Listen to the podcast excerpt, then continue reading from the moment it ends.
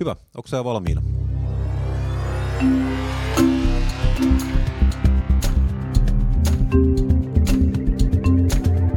Mitä saa, mitä tilaa.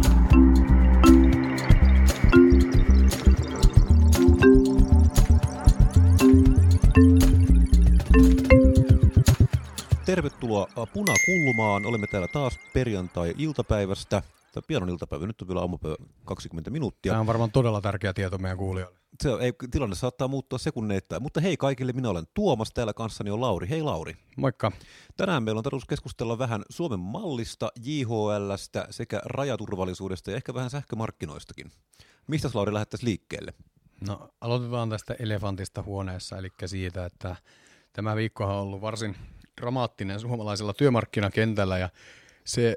Ei ainakaan tylsää ollut. No se faktahan olisi niin kuin varmasti etusivun uutinen ollut yhdessä jos toisessakin aviisissa, ellei olisi puhuttu Suomessa nyt niin paljon tästä rajaturvallisuudesta ja Venäjän hybridioperaatiosta, mistä mekin kohta puhumme. Kyllä.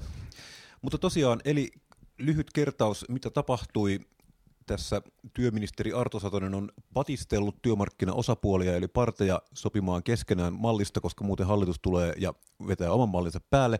Ja korjauksena muuten toisin kuin viime jaksossa väitimme, niin tämä ei ole vielä valmistelussa tämä hallituksen malli, vaan se on vasta tosiaan niin uhkailutasolla. Mutta yhtä kaikki tämä on... Hallitusohjelmakirjaus. Tota, hallitusohjelmakirjauksena vielä.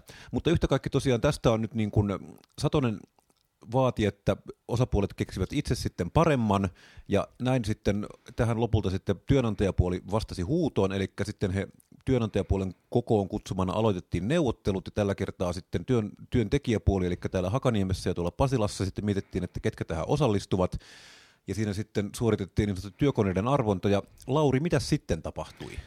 No, ihan vielä nopea lisäpikakertaus, eli mistä tässä työmarkkinamalli keskustelussa on kyse. Okay. Ää, eli hallitusohjelmakirjaus, joka ei ole siis tosiaan valmistelussa, hallitus haluaisi siis tehdä tällaisen lain, että valtakunnan sovittelija ei voisi esittää niin vientialoja ylittävää palkankorotusta työehtosopimusneuvotteluissa, ja sen seurauksena tarkoittaisi sitä, että nämä niin kuin tietynlaiset palkkakuopat betonoitaisiin, että niitä ei voisi ainakaan kovin helpolla tapaa, helpolla tapaa kuroa umpeen. Ja tämähän on tietysti herättänyt hirveän paljon pahaa verta ammattiyhdistysliikkeessä, erityisesti naisvaltaisilla aloilla, jotka noin keskimäärin enemmän siellä palkkakuopassa ovat. Mutta t- äh, kun äh, työministeri kävi Ruotsissa tutu- tutustumassa tähän Ruotsin malliin, josta tämä idea on siis tietysti peräisin, niin siellä hän, hänelle valkeini, että tämähän on tehty työmarkkinaosapuolten kesken tämä sopimus, eikä se suinkaan hallituksen jonkunnäköisenä niin kuin, hallituksen ukaasein ja tai laki, lakiin perustuen. Mutta yhtä kaikki me, neuvottelut työnantajien, siellä ei ole kaikki työnantajaputiikit, mutta kuitenkin työnantajien ja työntekijöiden kesken on käynnistymässä Suomen työmarkkinamallista. Ja tästä on tietysti sitten, tästähän tämä, niin kuin tämä viikkoinen myllerrys on sitten saanut alkunsa, eli Eikä lyhyesti, tämä, nämä voi nyt lehdestäkin lukea, mutta lyhyesti homma menee niin, että kun varsinkin JHL on suhtauduttu varsin torjuvasti kaikkeen tällaiseen ää, Suomen malli puheeseen, koska he pelkäävät sitä, ettei, etteivät voi, voi sitten tehdä itsenäisesti sopimuksia, jotka vaikkapa ylittäisivät sen ää, vientialojen kor- palkankorotustason, niin he ovat sitten ovat olleet hyvin vastahakoisia kaikille keskustelulle ja ovat vastustaneet jopa näitä, myös näiden keskusteluiden ja neuvotteluiden aloittamista. Ja nyt kun sitten piti päättää, ketä sinne tosiaan lähetetään sinne neuvotteluihin, niin SAKsta sitten lähetettiin sinne viisi henkilöä, Jarkko Eloranta ja neljä muuta, mutta JHL ei sinne päässyt mukaan. Koska, Miksipä näin? No varmaan se nyt johtuu siitä, että koska he eivät, heillä ei ollut ehkä semmoinen rakentava ote tähän, eivät halunneet, sit, että neuvotteluissa, eivät halunneet osallistua sillä lailla neuvotteluun muuta kuin hiekottamalla, saa ehkä sen voi niin kuin mutkat suoriksi sanoa noin. Ja kun JHL ei ollut mukana SAK kokoonpanossa, he ilmoittivat, että he käynnistävät valmistelun SAKsta irtaantumiseksi, eli eroaisivat SAK perheestä. Ja tämä on siis, täytyy sanoa tässä kohtaa, että tämä on todella ennenkuulumatonta. No siis joo, kaikki tämmöistä nyt on kuitenkin historian aikana tapahtunut, että järjestöistä irtaannutaan, mutta sanotaan, on, että, on, mutta siis sillä, että hyvin, hyvin poikkeuksellista, joo. ei vuosikymmeniä varmaan tällaista ole niin kuin, näin rajuja liikkeitä. JHL on kuitenkin keskeisimpiä SAK-laisia liittoja. Kyllä, erittäin iso liitto, erittäin monta jäsenalaa edustettuna. Ja, ja täytyy sanoa ihan niin kuin for the record, record että kenellekään ei ole niin kuin, äh, vaikeutta ymmärtää sitä, että minkä takia tämä kysymys on itsessään, itse, itsessään tota niin, äh, vaikea JHL ja kukaan ei halua betonoida suomalaisia palkkaeroja tai palkkakuoppia mutta yhtä kaikki, ää, tämä johti tosiaan tähän päätökseen, että IHL alkaa selvittämään SAKsta irtaantumista, joka oli tosiaan erittäin dramaattista. mutta sitten, JHL, hallitus alkoi selvittämään Päivi Niemilainen irtaantumista. No, no seura, se, seuraavan päivänä, eli eilen torstaina sitten ää, tuli uutinen, että Päivi Niemilainen on päättänyt erota ää, JHLn puheenjohtajan tehtävästä. Ja emme nyt lähde tässä sen kummemmin spekuloimaan, tässä varmaan muutenkin jo niin kuin pitää sillä lailla, vähän, kun ei tiedä, että mitä siellä mitä tapahtuu ja niin poispäin. Mutta, niin, mutta siis kyllä varmaan mutta selvästi semmoinen... on tullut viesti selväksi, että tämä ei ehkä ollutkaan sit ihan niin kuin koko liiton yhtenäinen Joo, tahto. Eli kyllä tässä nyt rikos siis ei ollut niin paha, että tästä, tästä, tästä hyvästä pitäisi SAKsta erota. Joo, eli kyllä tässä nyt ihan selkeästi on niin kuin kyse sitten JHLn hallituksen ja JHLn puheenjohtajan välistä luottamuspulasta, joka sitten tehtiin sillä tavalla, että puheenjohtaja ilmoitti, että hän eroaa, eroaa sitten tehtävistään. Vielä ei tiedetä, kuka tulee hänen tilalleen hänen korvaajakseen sitten JHLn puheenjohtajaksi, mutta siellä nyt tosiaan puheenjohtajistossa on ihmisiä, jotka sitten varmaan hoitavat tätä sitten seuraavaan vaaliin asti tätä pestiä. Ja katsomme siis, en tiedä, tietysti näihin kaikkiin neuvotteluihin lähdetään vakavasti, mutta en tiedä, että kuinka, niin kuin, kuinka hengitystä pidätellen neuvottelutuloksia kannattaa odotella, mutta totta kai vastuullisina, vastuullisina toimijana myös, myös SAK ja ammattiyhdistysliike tuollaiseen tarjoukseen tarttuu. Ja se kaikki on tietysti riippuvaista siitä, että minkälaista, minkälaista tarjousta siinä on tulossa. Ehkä semmoinen elementti siinä kuitenkin on hyvä muistaa, että tämä ei tarkoita sitä, että hallitus laittaisi jotenkin jäähylle tai niin kuin, odottamaan muita merkittäviä työelämäheikennyksiä tai sosiaaliturvan leikkauksia. Ja kyllä mä luulen, että SAKllekin voi olla aika vaikeaa hyväksyä mitään työmarkkinamallia, jos nämä kaikki muut hemmetin hankalat asiat etenee kuin juna, että kyllä siinä täytyy sitten tulla jonkunnäköistä vastaantuloa myös hallitukselta. Mutta tämä nyt tuntuu, että me, Tämä on ihan meikä spekulointi. Mehän ei tiedetä, tiedetä tosiaan, mitä näissä tapahtuu. Ne neuvottelut nyt alkaa tänään perjantaina, jolloin tätä nauhoitetaan, niin nyt tämä niin sanottu kokoontumisajo vedetään ja sitten sinne varmaan ruvetaan sen jälkeen sitten katsomaan vähän asiallista ja agendaa, mutta en tosiaan kyllä ihan hengitystäni pidättäisi, että tuleeko tässä mitään erityisen kiinnostavaa, koska tota, niin kuin sanottua, että työmarkkinakentässä tavallaan nämä neuvottelut menee aina yömyöhään asti sitä varten, että siellä on aina se takaraja ja paine, ja nyt tämmöistä painetta ei tavallaan niin kuin ole, ja toisaalta taas sitten se työntekijä- tai työnantajapuolen neuvotteluhalukkuus – saattaa olla vähän pieni, koska heillä on tavallaan jo voitto fikassa, ja mitä sitten, niin kuin, että miksi sä neuvottelisit itsellesi paskempaa diiliä, mikä sä sait jo niin kuin Suomen maan hallitukselta. Tämä tietysti lähtöasetelmana tekee neuvotteluista erityisen kimurantteja, mutta katsotaan mitä sieltä katsotaan, tulee. Kyllä, kyllähän, kyllähän tämä niin kuin, äh, kummallinen äh, Kodionin solmu, jota Suomen työmarkkinajärjestelmäksi kutsutaan, on tuottanut e- myös on, ennen ja niin kuin siis, yllättäviä on, ja positiivisia on tuloksia. Se täytyy totta kai, mutta siis ennen kaikkea se, mitä mä tässä eilen mietin opettajien mielenosoitus järjestäessä, niin on siis se, että jos tosiaan nyt me Meillähän on käytännössä ollut tämmöinen koordinaatio valtakunnan sovittelijan kanssa jo nyt olemassa. On ihan siis, että valtakunnan sovittelijalta ei ole tässä sopimuskierroksilla tätä yhtä kunta, kuntadiiliä lukuun ottamatta kukaan tullut isomman esityksen kanssa kuin mitä olisi niin kuin toi vientialat saaneet. Oliko se muuten valtakunnan äh, sovittelijan e- esitys? Ei, vai oliko se sitten sovittelulautakunnan taisi olla, mutta tota, yhtä kaikki, että siinä on kuitenkin tämmöinen tiukka koordinaatio joka tapauksessa de facto ollut, vaikka se ei ole mihinkään kirjattu, niin tämä on niin kuin tavallaan ollut tämmöinen niin kuin tiedetty asia. Ja valtakunnan sovittelija on kuitenkin instituutiona ollut työmarkkinoille aika tärkeä, koska se on tarkoittanut siis sitä, että on sitten niinku tavallaan, paitsi että on niinku tämmöinen, että se on niinku taannut sen, että se neuvotteluyhteys on niinku olemassa jatkuvasti ja se tavallaan niinku aina yritetään jotain. Ja nyt jos tosiaan me tehdään tämmöinen la- lainsäädäntö, missä niin valtakunnan sovittelijan niin pelivara ihan lailla kirjoittaa, niin mä en tiedä, hidastaako vai pidentääkö tämä mahdollisia työriitoja ja niiden selvittelyä sitten, jos tosiaan niin meillä pelataan ulos tämä valtakunnan sovittelija ihan kokonaan.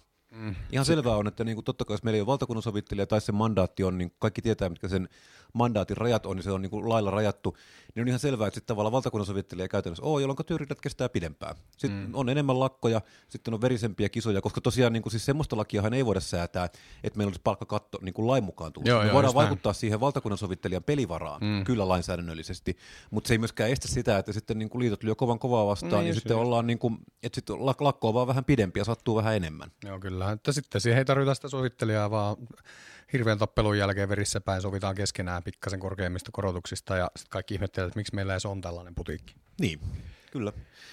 Mutta tosiaan, niin kuin mainitsit, niin hieman tämä rajakeskustelu on vienyt happea, vai haluatko vielä palata edelliseen aiheeseen? En, en mutta sopiko jos soitamme yhden biisin pätkän tässä kohtaa? Annetaan mennä.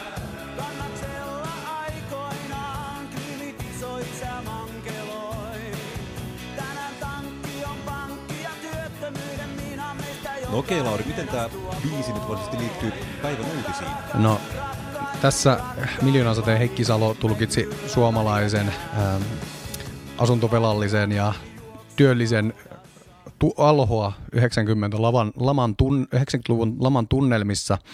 Ja tänä päivänä, kun ei, me ei, meillä ei ole noita oikeita tankkeja tuolla tuota rajalla, vaan siellä on heikosti varustautuneita pol- polkupyörällä kulkevia äh, turvapaikanhakijoita, niin tämä uljas maamme on niin kuin vapisee ja lähestulkoon polvilleen niin kuin pakotettu miettimään, miten tällaiseen hybridiuhkaan vastataan. Ja kyllä tämä on, niin kuin, mä pikkasen täytyy myöntää, että pikkasen heikosti seurannut tätä koko keskustelua. Ei sen takia, etteikö se olisi tärkeää, vaan sen takia, koska mua niin kuin tympäsee se, että kuinka niin kuin nollasta sataan tässä on kiihtynyt tällainen ihme moraalipaniikki. Kyllä, siis noin senkin mun täytyy sanoa, että se, mitä tähän asti on maahan saatu, on niin satakunta ukkoa, mitkä tulee huonossa talvitakeessa ja polkupyörällä. Ja jos tämä jos tää tavallaan tämä nyt oli se kriisi, niin mitähän meille tapahtuu sitten, jos meillä tapahtuu jotain ihan oikeasti pahaa?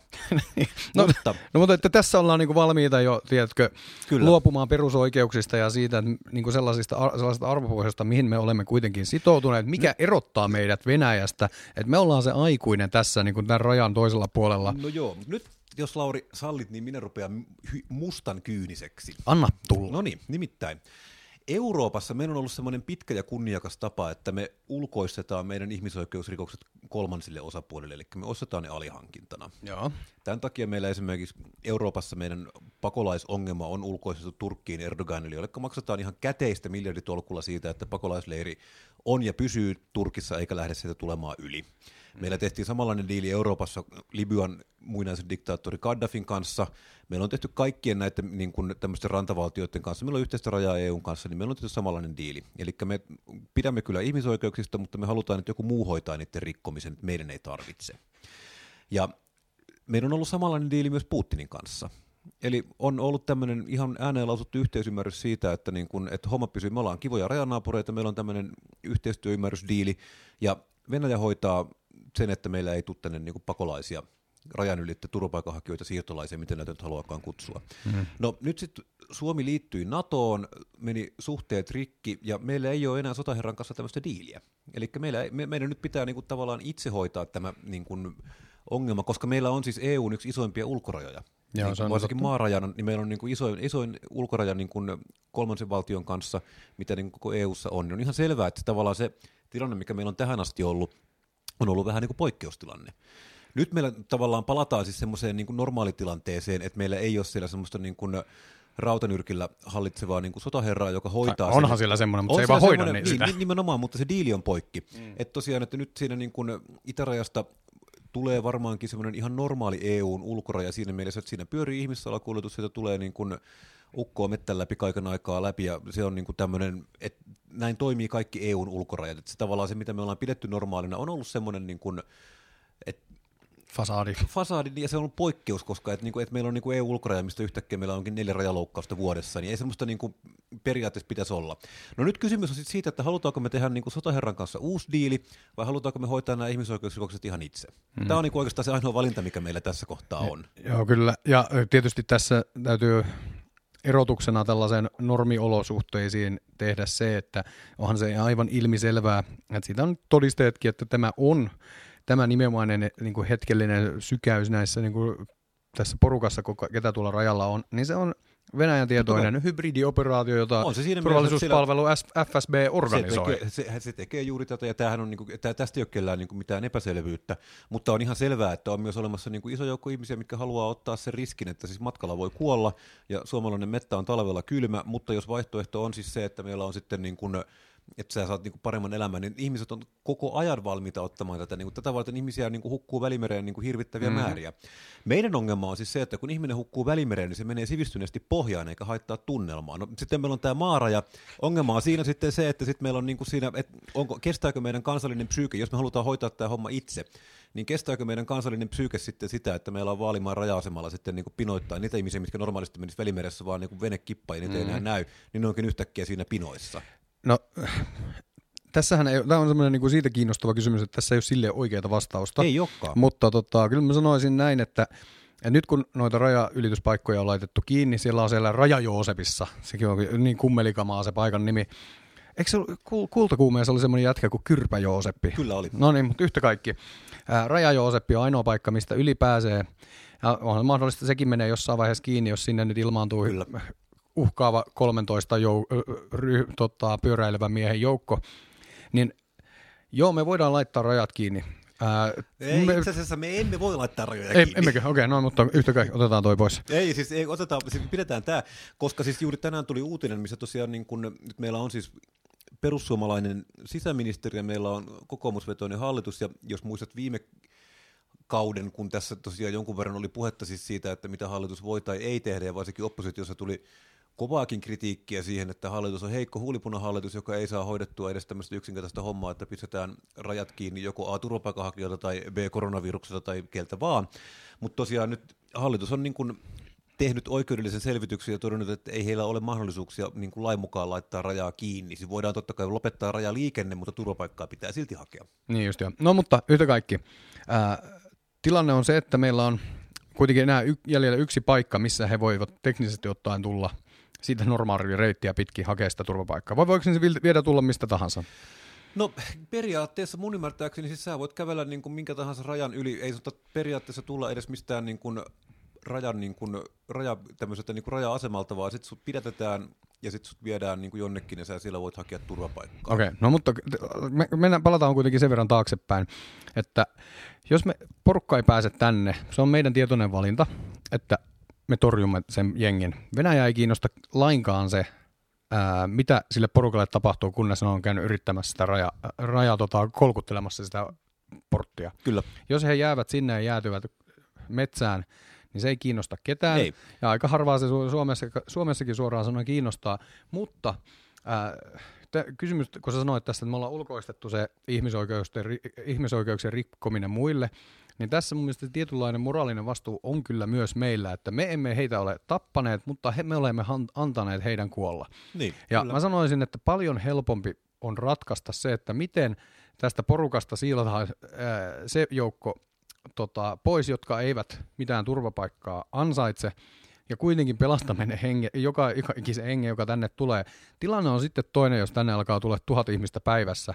Sitten, niin kuin, sitten niin kuin harkinta on tehtävä uudelleen, mutta tota, ymmärtääkseni tähän mennessä kaiken kaikkiaan ihmisiä on tullut 600.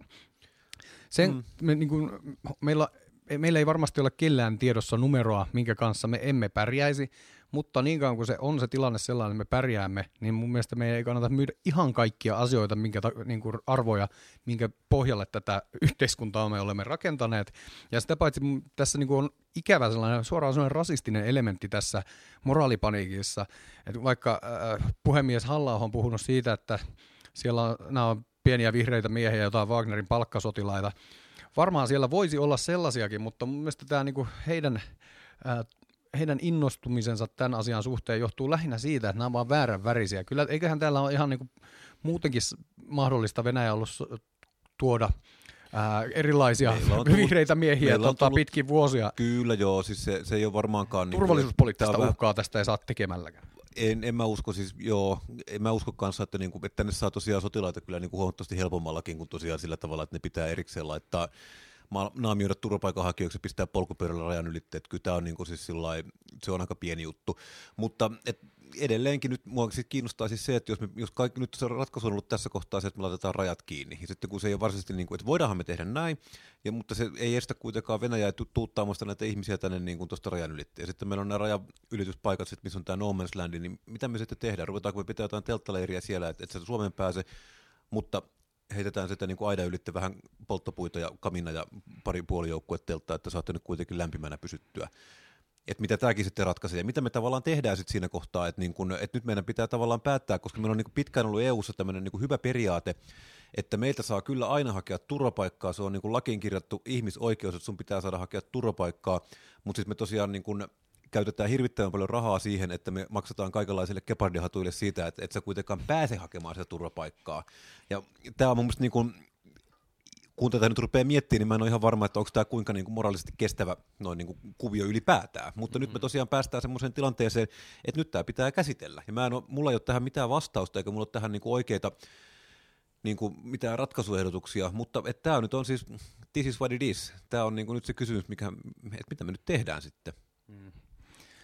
No, Raja Joosepilla, Raja Joosepin raja-asemalla varmaan tapahtuu sitten lähipäivinä – ja myös punakulma seuraa herkiämättä Kyllä. tapahtumien kulkua. Kyllä, Mut mennäänkö... voin luvata, että meillä ei ole kuitenkaan mitään rajaliveä, mikä on, tässä hetken aikaa katselin rajaliveä, mikä oli erittäin... Niin kuin, Oliko yle, semmoinen vai? Oli semmoinen, muutama päivä sitten oli vielä, kun noilla noita alempia raja-asemia auki, niin Yle Kainuulla oli tosiaan niin kuin kamera kuvaamassa sitä raja, mökkiä, missä oli tosiaan rajavartija. Siinä hiljakseen luntasateli ja joku kävi tupakilla pihalla välillä ja siinä se oikeastaan sitten olikin. Okei, okay, no harmi, harmi, kun Mika Aaltola on presidenttiehdokas, muutenhan olisi voinut olla kommentoimassa Kyllä. sitä niin kuin livenä. Mutta voidaan vielä, raja-asioista voidaan mennä tosiaan niin kuin sähkömarkkina-asioihin, niin kuin lupasin, niin tässä Lauri, onko sulle koskaan käynyt töissä semmoista mokaa, että oot tehnyt yhden pilkkuvirheen ja luvannut vahingossa myydä Suomeen päivätuotantona 3,5 kertaa Olkiluodon, koko, Olkiluoto kolmosen tuotantokapasiteetin?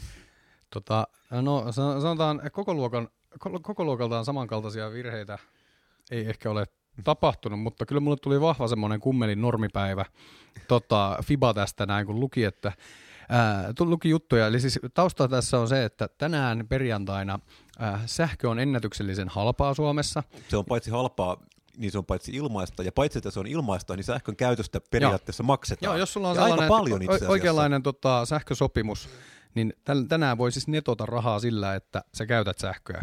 Ja taustalla on siis se, että kun sähkömarkkina toimii sillä lailla, että jos sulla on paljon enemmän tuotantoa kuin kulutusta, niin ää, sähkön hinta painuu nollaan tai jopa negatiiviseksi. Ja nyt tämä norjalainen meklari, miksi näitä nyt, näitä nyt kutsutaan. Siis sähköä ostetaan ja myydään pörssissä Joo. samalla tavalla kuin osakkeita. Et siinä tosiaan niin tämä on tämmöinen niin sinällään ihan normaali pörssikauppa, missä nämä firmat ilmoittaa, että paljonko ne on valmiita tuottamaan, ja sitten ostajat ilmoittavat, että paljonko ne haluaa ostaa, ja tämän mukaan sitten määräytyy Just tosiaan näin. sähkön hinta. Ja tämä norjalainen kauppias oli sitten myynyt markkinalle tosiaan, oliko se 6000 megawattia, eli noin kolme-neljä kertaa Olkiluoto kolmosen, kolmosen tehoverran sähköä ja se oli äh, markkinalle.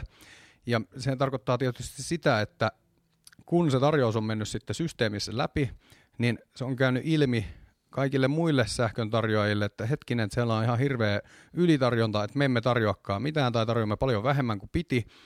Et Meillä on, samalla, meillä, samalla on, myös ne, jotka pystyy säätämään sähkön käyttöönsä, niin käy se totta kai ostaa Niin nostaa niitä. sitä niin, kuin niin paljon kuin mahdollista. Niin. Ja tässä nyt Suomessakin hirveästi lietsattu, että nyt kannattaa kaikki niin kuin kiukaat laittaa päälle ja niin poispäin. Mutta joka tapauksessa ongelma on se, että kun meillä on tiedossa, että tätä, tälle kuudelle tuhannelle megawatille, mitä sinne on myyty, niin sitä ei olla niin kuin toimi, kyetä toimittamaan. Ja käytännössä se tarkoittaa sitä, että meillä voi olla hyvinkin ää, helposti tänään sellainen tilanne, että jossain vaiheessa valot menee pimeäksi, koska meillä ei olekaan sitä fyysistä sähköä, meillä on vaan sitä paperisähköä siellä, niin. siellä tota, markkinalla. Ja sen seurauksena sitten saadaan vähän harjoitella tunnelmaa kynttilävalossa. Joo, en, en usko, että se ihan tähän menee, koska siis sekä Suomen että Ruotsin että ilmeisesti Norjan sähkömarkkinaviranomaiset on ilmoittaneet, että he nyt niin kuin joo, joo, ostavat tukitoimia, mutta tota, tosiaan lopputuloksena on sitten se, että sähkömarkkinat on t- tältä päivää aivan sekaisin ja kukaan ei oikein tiedä, että niin kun, miten, miten tässä nyt sitten menetellään, koska tämmöistä tilannetta ei ole ennen päässyt syntymään. Joo, kyllä. Että mä, näin, mä näin sellaisen hintalapun tälle koko hommalle, että se olisi noin 100 miljoonaa euroa. Niin kyllä, ky, voi kyllä, sanoa, että jotakuta kiitellään kahvihuoneessa tästä. Että. Ky, kyllä, kyllä mä luulen kanssa, että joku, jo, jonkun jäynä on kyllä Ja saa, tollasella saa kyllä pikkujouluissa varmaan jonkun maininnan. Mä lu- luulen, että tämä on tosiaan kyllä siis semmoista tavaraa, millä saa tarjota parikin kierrosta baarissa työkavereille, että tämmöisestä niin kuin selviää. Et tosiaan tämä tilanne on ennen näkemätön, kukaan ei oikein tiedä, miten tähän pitäisi suhtautua, koska useimmiten nämä sähkömarkkinat on toimineet niin kuin niin kuin niiden pitää, mutta nyt on to, ehkä toisin kuin, niin kuin tavallaan osakekaupassa, niin missä tavallaan se hinta, osa, osake ja osakkeen hinta on niin kuin tavallaan se lopputulos, niin ne maksaa niin kuin rahaa ja raha on sitten niin kuin tietty hintasta, mm. mutta tavallaan siis se, että kun tässä ostetaan ja myydään jotain niin kuin ihan fyysistä asiaa, tai no melko fyysistä asiaa, niin kuin sähköä, mm. niin että mitä sitten tosiaan tehdään, kun meillä on siis paperisähköä, mutta meillä ei ole ollenkaan, ollenkaan tätä niin kuin varsinaisesti olemassa olevaa sähköä, niin tota, on mielenkiintoista katsoa, mitä tapahtuu. Joo, kyllä. Mutta kyllä se näyttää tosiaan siltä, että kun kaikki on ollut sit hereillä, kun tajuttiin, että mitä tässä on tapahtunut, että tällaista, ää, minkälaista niin kuin tapaturmaa, siis se, että sähkön, sähkö loppuisi, niin sellaista ei näytä käyvän. Ja tässä nyt auttaa tietysti myös osittain se, että ei olla vielä esimerkiksi kaikista kylmimpiä, niin kuin eletä kaikista kylmimpiä pakkasa, pakkasaikoja ja niin poispäin. Joo, Mutta eikä, eikä kes- olla sillä lailla, tota, niin kuin, että ei ole ihan nahoilla niin kuin kapasiteettia Joo, suhteen. just näin, mutta tota, keskeistähän tässä tietysti on se, että tällaista ei pitäisi voida tapahtua ja varmasti aika monta selvitystä tällä hetkellä käynnissä, että miten näin on niin kuin pä- voinut päästä tapahtumaan ja yleensä tällaisen jälkeen sitten katsotaan, että miten systeemeitä muutetaan, että vastaavia virheitä ei toistu. Niin, siinä nyt tietysti luulisin, että se ei ole mitenkään niin kuin erityisen hankalaa rakentaa jonkunlainen systeemi, joka katsoo, että tämmöisen, tekee tämmöisen niin kuin pienen sanity checkin, että onko tässä tarjouksessa mitään järkeä. Ja oletan, että sellaisia on jo, mutta niitä varmaan tulee sitten lisää. Niitä varmaan tulee lisää, koska ei ole varmaan hirveän todennäköistä, että yksi pieni norjalainen sähkömeklari yhtäkkiä niin kuin myykin tosiaan niin kuin neljä kertaa päiväkapasiteetin verran virtaa markkinoille. Mutta tosiaan, että ehkä suosittelen kuitenkin sitä, että et laita joulukinkkua uunin aivan vielä, vaan elät ihan normaalia elämää, koska itselläni on pörssisähkö ja okei siis sähkö, sähköhinna, sähkölaskusta, eli sähkön varsinainen hinta rupeaa ole, on hyvin mer- pieni osa, mutta tosiaan, että pörssisähkössä kuitenkin kalliit päivät Mut- jossain kohtaa sitten niin kuin kalliit ja ha- halvat päivät menee sitten kuitenkin yhteen, että Jos, jos sulla on lattian lämmitys, niin laita kissan mieliksi se tänään kyllä mä sen, sen laitan kyllä, kyllä kissa tykkää siitä, otin sen pois silloin viime viikolla, kun oli tämä sähkön hintapiikkipäivä, josta selvisin. Ar- arvaa, minne minä tästä lähden seuraavaksi. No, Olen myynyt vanhan autoni ja ää, tilaamani uusi kärry on tulossa. Onko Tä- tämä- Täyssähkäri. täyssähkö. Laitan no sen niin, tänään sitten lataukseen, kannattaa kuule. laittaa, että ehdit vielä ennen kello kolme laittaa sen lataukseen, se on nimittäin kaikki tienuu reissua sitten. Ah, mulla, mulla on tosi tuommoinen tylsä tasahintainen so- täysydinvoima sähkösopimus, että en tästä hyödy sinänsä itse lainkaan. Kyllä. Mutta tämä oli Punakulma, minä olin Tuomas ja hän oli Lauri. Mukava Lauri, kun pääsit tänne kanssani taas. Joo. Eipä, eipä, eipä mitään. Eipä mitään. Hyvää viikonloppua teille kaikille. Ottakaa meidät seurantaan kaikissa kanavissanne ja kertokaa meistä kavereillenne. Hyvää viikonloppua, hei vaan. Terve.